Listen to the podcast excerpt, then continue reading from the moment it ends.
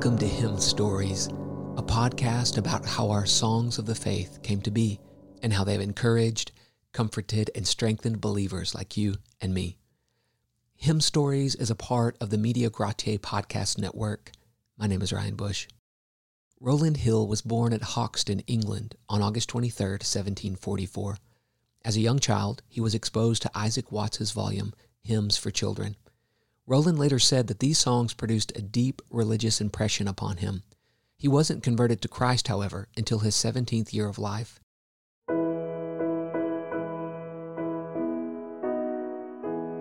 God used both his religious upbringing and the earnest and faithful witness of his brother to draw him to the Savior.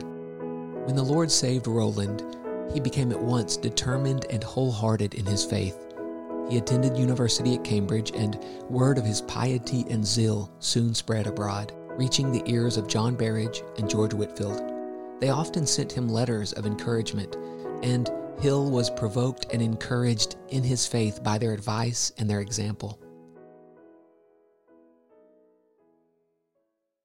It was no easy lot to be a committed follower of Christ at English universities during this time. Whitefield encouraged Rowland by sharing about his own experience at Oxford, saying, We never prospered so much at Oxford as when we were hissed at and reproached as we walked along the street, as being called the dung and offscouring of all things. That is a poor building that a little stinking breath of Satan's vassals can throw down. Your house, I trust, is better founded. Is it not built upon a rock? John Berridge once wrote to him, saying, I feel my heart go out to you whilst I'm writing, and can embrace you as my second self. How soft and sweet are those silken cords which the dear Redeemer twines and ties about the hearts of his children. I think your chief work for a season will be to break up fallow ground. The work of breaking up fallow ground was to occupy much of his energy throughout his life. He was both inclined toward it and assigned to it by Providence. Rowland Hill was called on to bear up under a great weight as he kept his hand to the plow. Consider what he wrote in his journal in regards to a meeting in which he preached. He said, There was such a noise with beating of pans, shovels, blowing of horns, and ringing of bells that I could scarce hear myself speak. Though we were pelted with much dirt and eggs, I was enabled to preach out my sermon.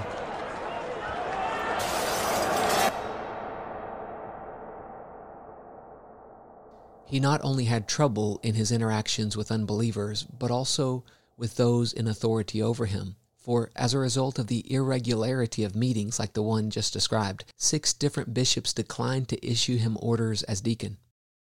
Hill had a flaming zeal and was skilled at wielding piercing illustrations. Over time, people flocked to hear him. He preached to crowds in the thousands. One man said, I like to go and hear Rowland Hill because his ideas come red hot from the heart. His habit was to preach extemporaneously and averaged around 350 sermons a year for 66 years. Preaching was his daily delight. He was also a man of prayer. He said he liked impromptu prayer best because it reached heaven before the devil could get a shot at it. Rowland Hill was a faithful minister in his preaching, in his hymn writing, and in his praying. He was loved by many and disliked by others. He had to bear up under attacks. In regards to his preaching, he was often accused of being an enthusiast. To this charge, he said, I am not. Mine are the words of truth and soberness. When I first came into this part of the country, I was walking on yonder hill. I saw a grave pit fall in and bury three human beings alive. I lifted up my voice for help so loud that I was heard in the town below, at a distance of a mile. Help came and rescued two of the poor sufferers. No one called me an enthusiast then. And when I see eternal destruction ready to fall upon poor sinners, and about to entomb them irrevocably in the eternal mass of woe, and call aloud to them to escape. Shall I be called an enthusiast now?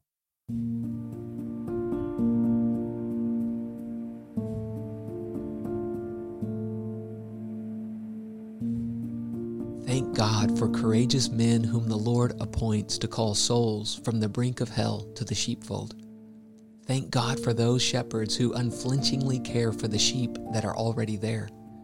Could there be a greater, more weighty responsibility in all the world than the role of the pastor? What a help it is to read about men like Rowland Hill from our history. What an encouragement they provide to us to remain firm in the faith their examples, sermons, and hymns still nourish the children of God today.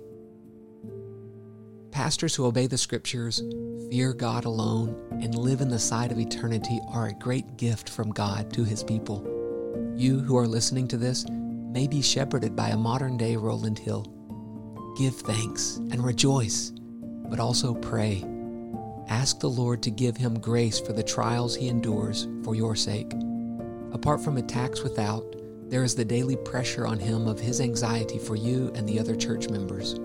He labors faithfully to pay careful attention to the flock through the ministry of the word and prayer. He is contending for your soul, and the work is more demanding than most people will ever know.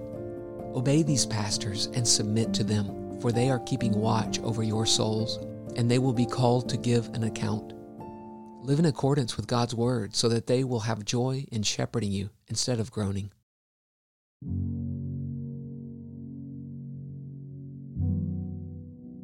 Precious few of Rowland Hill's hymns are still in use today, but there is one that he penned that I think can be of use to us today.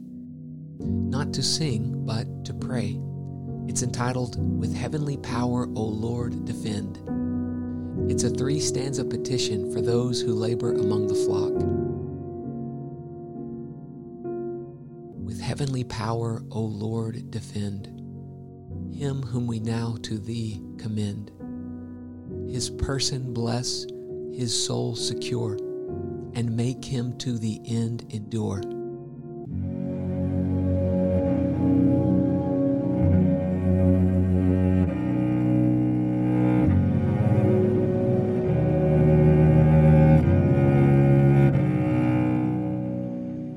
Gird him with all sufficient grace. Direct his feet in paths of peace. Thy truth and faithfulness fulfill, and help him to obey thy will. Enlarge, inflame, and fill his heart. In him thy mighty power exert, that thousands yet unborn may praise the wonders of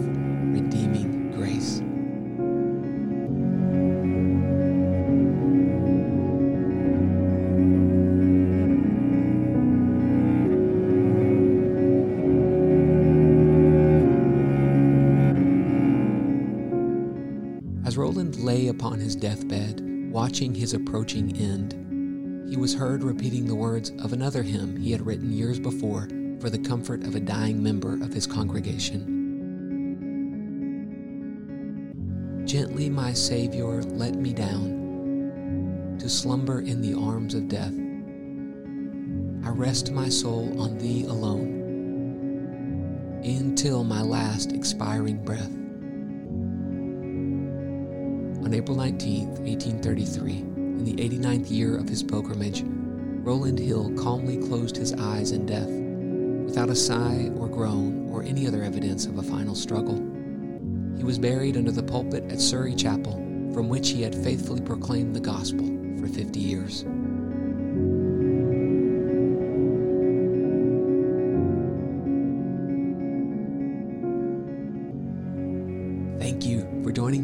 Episode of Hymn Stories. May the Lord bless you and keep you as you sing and make melody in your heart to Him.